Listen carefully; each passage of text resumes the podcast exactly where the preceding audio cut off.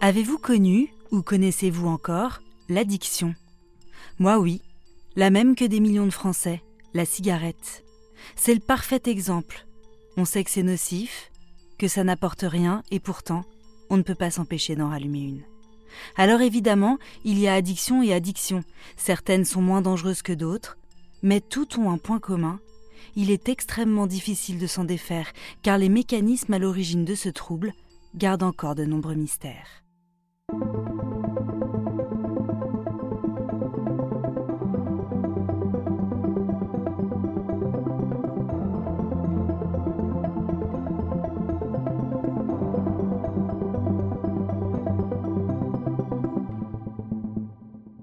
Je suis Éléonore Merlin, journaliste à RTL, et vous écoutez Symptômes. Dans ce podcast, des médecins me racontent le cas le plus marquant de leur carrière, un patient aux symptômes étranges, parfois jamais vu ailleurs et pour lequel ils ont mené l'enquête.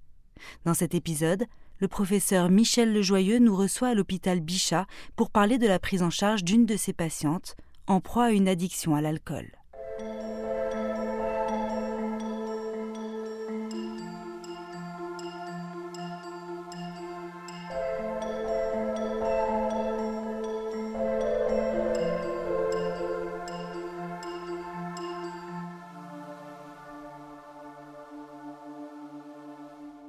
La première fois que j'ai vu cette patiente, elle est effectivement venue ici dans mon bureau et je l'ai rencontrée pour une problématique en lien avec ses addictions et notamment avec sa consommation d'alcool.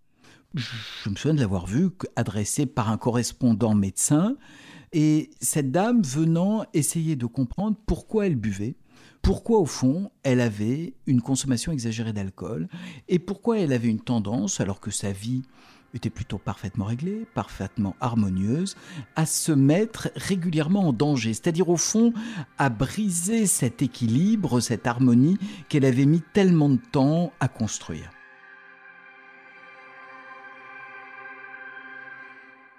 Le début de l'histoire, c'est une impression j'allais dire, de très grande normalité chez cette dame. Vous savez, on a une espèce de caricature en psychiatrie où on imagine les malades psychiatriques marqués physiquement. Vous savez, quand un acteur doit jouer le rôle d'un malade psychiatrique, il va surjouer les grimaces, les mouvements. La réalité, c'est que la maladie mentale ou les addictions, ça vient chez des gens très normaux. Là, elle est arrivée tout à fait élégante, travail stable, une famille stable, un mari, des enfants, tout dans une sorte en tout cas de normalité apparente, et d'autant plus étonné que cette dame se met en danger très régulièrement. Bien sûr, elle était en danger pour plusieurs choses. Un danger social, parce que quand vous retrouvez dame élégante, alcoolisée le soir, n'importe où, vous pouvez être exposé à des violences. Dès qu'il y a alcoolisation, il y a des manipulateurs de l'alcoolisation la tolérance de son mari et de ses enfants était forte, mais à un moment, c'était quand même bien compliqué de tolérer ça. Qui tolérerait chez son conjoint des moments où il revient dans cet état-là?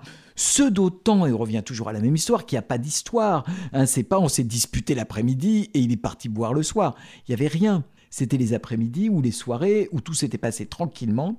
À un moment, elle était prise de cette pulsion totalement inexplicable qui la conduisait à s'alcooliser. Et puis elle avait un travail dans le tertiaire, qui lui aussi était un peu perturbé. Donc une toxicité sociale, une toxicité relationnelle, une toxicité sur l'image qu'elle avait d'elle-même. Elle se voyait au fond comme une dame coupable, hein, comme une dame inestimable, enfin non, non acceptable à cause de ça, se retrouvant très régulièrement ivre, passant une nuit à boire, abandonnant sa famille qu'elle adorait, ses enfants qu'elle adorait, pour se retrouver on ne sait trop où, ramené par un taxi dans un état impossible et ne comprenant vraiment pas ce qui lui est arrivé.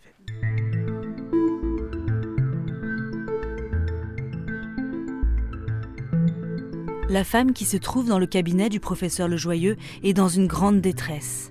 Elle est âgée d'une quarantaine d'années et son problème d'alcool a peu à peu pris toute la place dans sa vie. Elle boit nuit et jour, et cela commence à mettre en péril sa vie de famille, comme ses relations sociales, notamment professionnelle. Ça fait plusieurs années qu'elle tente de s'en sortir, et pour le moment, elle n'y arrive pas. Ce qu'elle m'a raconté, c'est un long parcours de psychiatrie.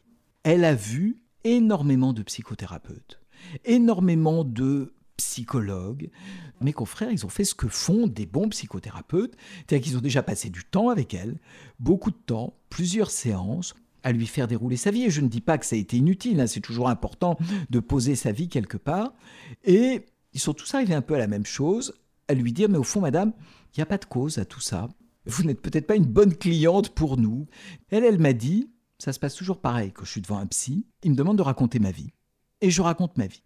Et quand je raconte ma vie, je raconte une vie avec de la réussite scolaire, un mari que j'ai rencontré assez tôt dans ma vie, et dont je suis encore très proche, et ça se passe très bien, des enfants qui ne me posent pas de problème, et au fond, on me reproche presque cette normalité de vie en me disant, mais avec tout ça, comment se fait-il que vous ayez le besoin, l'obsession de vous alcooliser? Comme si au fond c'était un reproche de plus, comme si au fond cette addiction était un scandale social, si elle avait été sans domicile fixe, dans une situation de maltraitance, de harcèlement, elle aurait eu une justification. Vous savez, elle m'a fait penser immédiatement à cet immense auteur sur l'alcool qui est Marguerite Duras.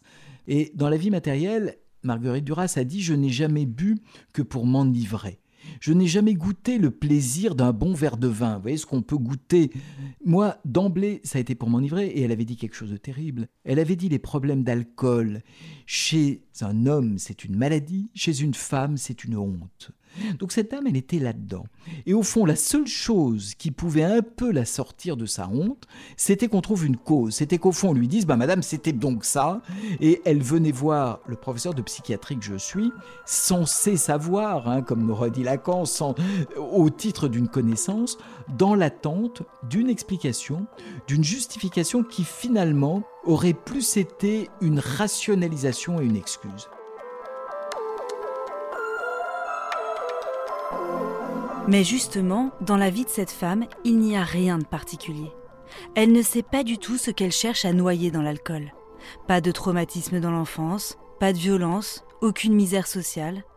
Pourtant, le professeur Michel Lejoyeux va relever un élément qui peut expliquer en partie sa fragilité face à l'alcool, ses antécédents familiaux. On ne retrouve pas beaucoup d'éléments sauf un.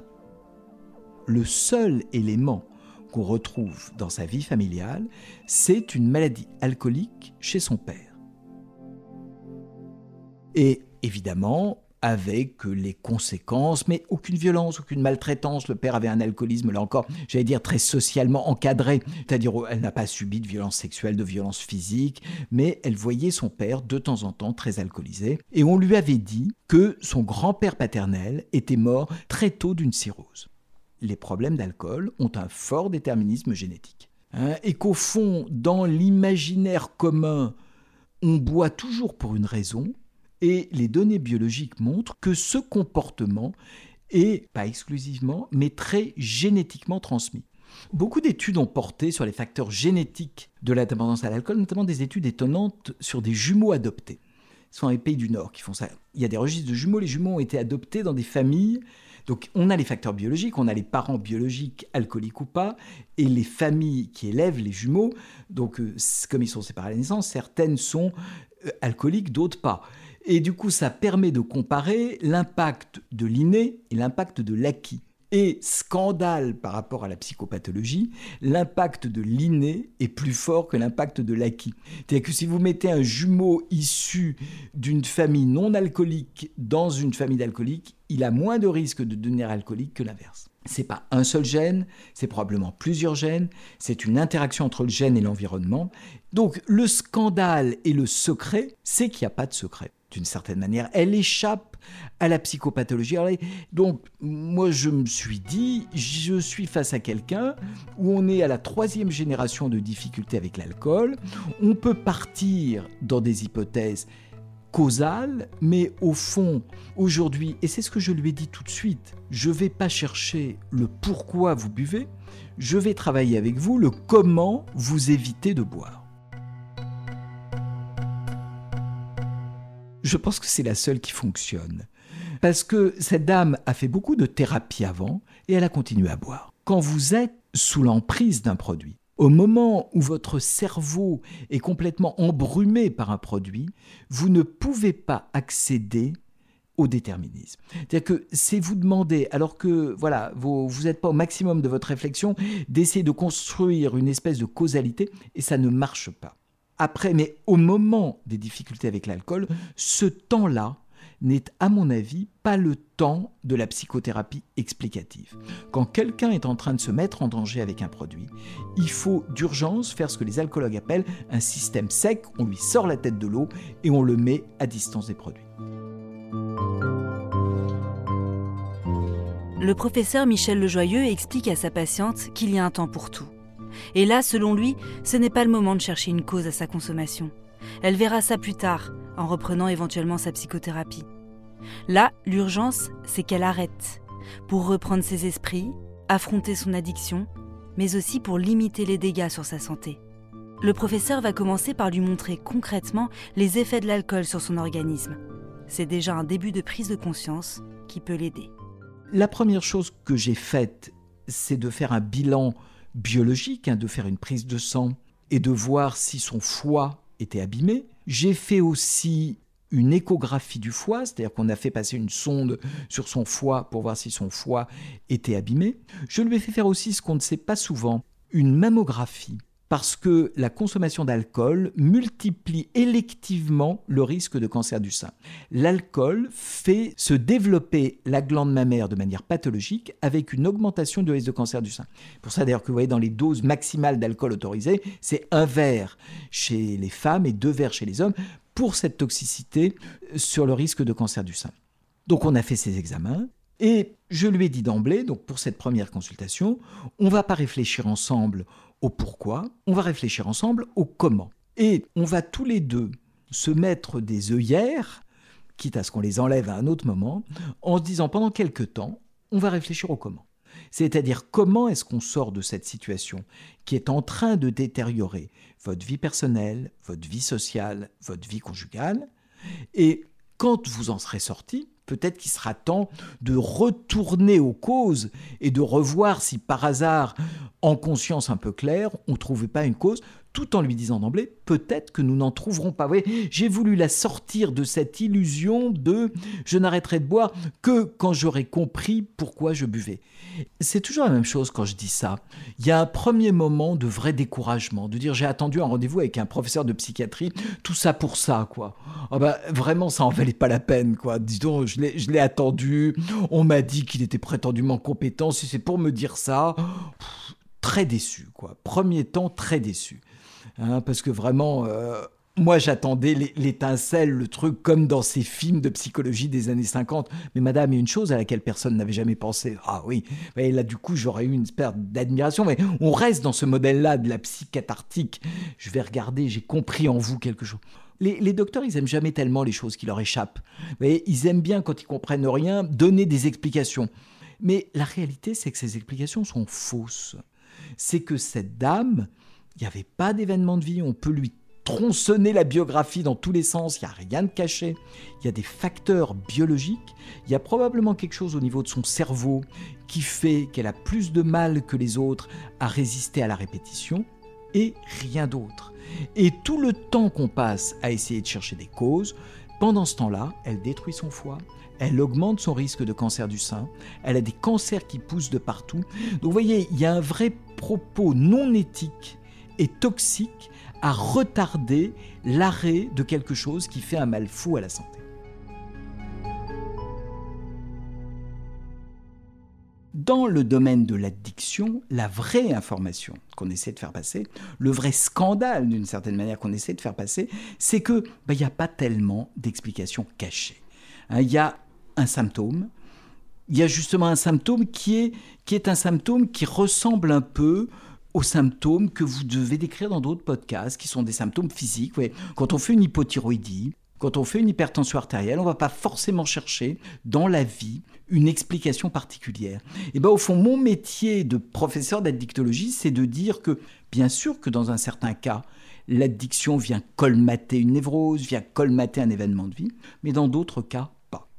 Et donc la dame a été assez déçue et, puis aussi un peu inquiète parce que la conséquence de mon explication, c'est qu'on va pas bouger dans six mois, on va bouger dès la consultation d'après. Et ça, on y va tout de suite. parce qu'il y a un toxique. Moi, j'ai identifié qu'il y avait un toxique, j'ai identifié que son cerveau et son organisme étaient programmés pour continuer le toxique, donc on agit tout de suite. Donc je l'ai revu avec un bilan donc de sang et de foie qui a commencé à montrer que son foie commençait à être altéré, hein. les enzymes du foie étaient modifiées, SGPT, SGOT, les gamma GT, donc qui traduisait que son foie souffrait.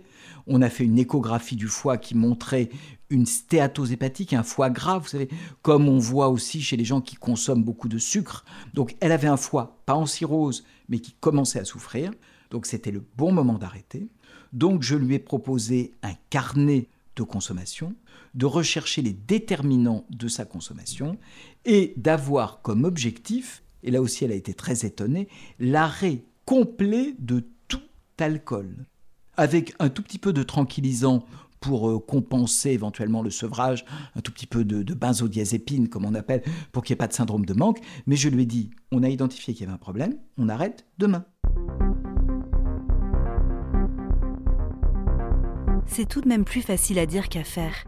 J'imagine la tête incrédule de cette femme quand le professeur Le Joyeux lui a annoncé qu'elle allait devoir commencer par arrêter de boire, alors que c'est justement pour ça qu'elle est venue, et c'est justement ce qu'elle ne parvient pas à faire. Alors comment compte-t-il s'y prendre? Il lui explique qu'il va plutôt chercher à travailler sur son comportement, sur cet élément déclencheur qui lui a créé cette habitude, celui qui est aujourd'hui à l'origine de sa pulsion et de son alcoolisation. Vous savez, des choses extrêmement simples. À quelle heure, à quel moment, dans quelle situation, et qu'est-ce qu'elle pouvait faire au lieu de boire de l'alcool. Cette dame, elle habitait en très proche banlieue, et elle prenait un train de banlieue qui quelquefois était en retard. Hein. C'est exceptionnel hein, que les trains soient en retard, mais quelquefois était en retard. Puis elle s'était aperçue que du coup, elle arrivait un petit peu en avance. Et à son train, alors soit le matin, soit le soir, elle s'était dit que c'était beaucoup plus facile d'attendre son train après avoir bu un petit whisky. Et elle avait pris, en plus de ces moments où elle buvait le soir, l'habitude tout à fait non psychologique, voyez, non déclenchée par quelque chose, de se dire c'est quand même plus sympa d'attendre mon train avec soit un demi, soit un petit whisky. C'était devenu un peu un copain, un compagnon, quoi, ce petit whisky. Donc au fond, la, la situation était rentrée comme ça, voyez, pas simplement par habitude, voyez. Vous comprenez, pour quelqu'un qui finalement avait une vraie maladie alcoolique, dire je suis devenu alcoolique parce que j'ai des antécédents familiaux, parce que j'ai pris l'habitude de boire en attendant mon train, c'est vraiment pas glorieux. Sauf que c'est la réalité. Si vous êtes licencié, harcelé, battu, violenté, eh ben vous êtes légitime à boire. C'est une preuve de plus des violences que vous subissez. Mais si vous n'avez pas tout ça, vous êtes condamné à la honte, à la culpabilité et au déni. Et la réalité de nos consultations, c'est ça. C'est qu'on voit plein de gens qui n'ont pas le ticket justifiant leur addiction, qui vous disent c'est une habitude que j'ai prise. Allez savoir comment. Et puis, je dois dire que tout le travail qu'avaient fait mes collègues avant m'a aidé. Hein, parce qu'elle elle était allée au bout des explications et elle avait bien vu que ce n'était pas les explications qui l'aideraient, qu'elle commençait à souffrir dans plein de domaines. C'est toujours pratique quand on arrive en fin d'histoire, hein, le côté plusieurs avis. Mais du coup, elle l'a accepté. Elle a fait ce travail, très simplement. Et au fond, le fait de lui dire, c'est pas dans votre vie qu'on va trouver la cause, c'est même pas dans choses compliquées, c'est peut-être votre cerveau qui est programmé comme ça. C'est une maladie comme une autre et vous allez en sortir. C'est les alcooliques anonymes disent l'addiction c'est comme une allergie. Si vous êtes allergique aux tomates, vous dites pas je vais en prendre un peu, je vais en prendre de temps en temps. Vous dites vous, vous excluez de votre alimentation les tomates. Et bien là ça a été pareil. On a exclu de son, de son mode de vie toute relation à l'alcool. Par exemple, on a trouvé et on a, elle est devenue une grande, grande consommatrice de boissons gazeuses, euh, pas caloriques pour pas pour pas prendre de poids. Et elle est, voilà, nous avons fait euh, le bonheur des fabricants de, d'eau pétillante. Je ne vous dirai pas laquelle. Et au fond, ça a été très simple. Au fond, le fait qu'on ait abordé son addiction avec des idées simples lui a donné une piste simple pour s'en sortir. Donc, mon, mon, message, il est là. Il est que vis-à-vis -vis de l'addiction, on s'embrume dans des choses qui sont soit du déni rigolard, allez on peut bien fumer notre petite cigarette ou, prendre une petite biture de temps en temps, c'est rigolo. Ce sont des produits psychoactifs qui entraînent une répétition et on en sort avec aussi peu de réflexion qu'on y est rentré, en en repérant la toxicité, toxicité physique et toxicité intellectuelle. Et si on commence à, j'allais dire, trop intellectualiser, trop déterminer des causes, etc., on n'y arrive pas, c'est très long et on n'y arrive.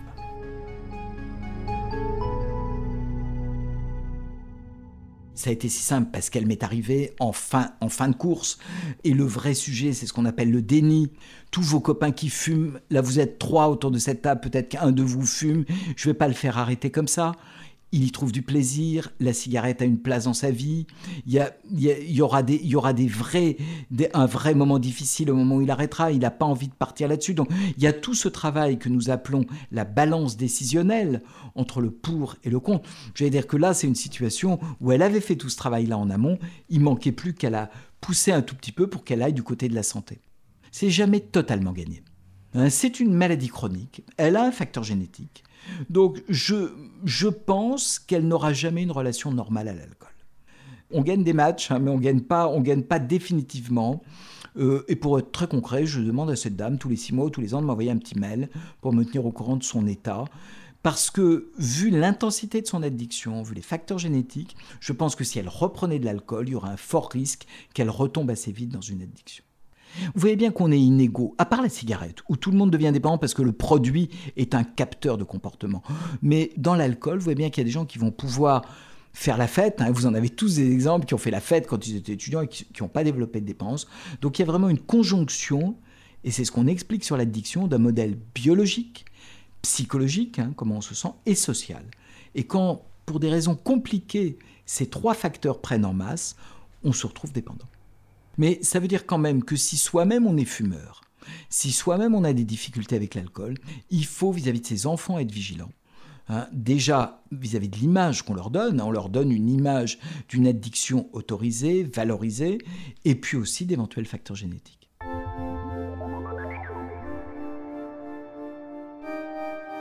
Ça m'apprend qu'il y a des mots qui ont un impact psychothérapique. Je pense que le mot dépendance ou le mot addiction fait du bien. Parce que les gens vous parlent de loisirs, de faiblesse, on leur, bourre le mou, si j'ose dire, avec des tas d'explications. Quand on leur dit, écoutez, ce n'est pas de votre faute. Hein, c'est quelque chose comme une maladie, comme le disent mes collègues diabétologues, traitement d'hypertension. Quand on voit un cancéreux, on ne lui reproche pas d'avoir développé un cancer. Et au fond, c'est extrêmement apaisant. Et le travail psychothérapique, savez, c'est Camus qui disait, Albert Camus qui disait, mal nommer les choses, c'est ajouter de la misère au monde. Ben, peut-être que bien nommer les choses, c'est déjà une manière de faire un temps de psychothérapie.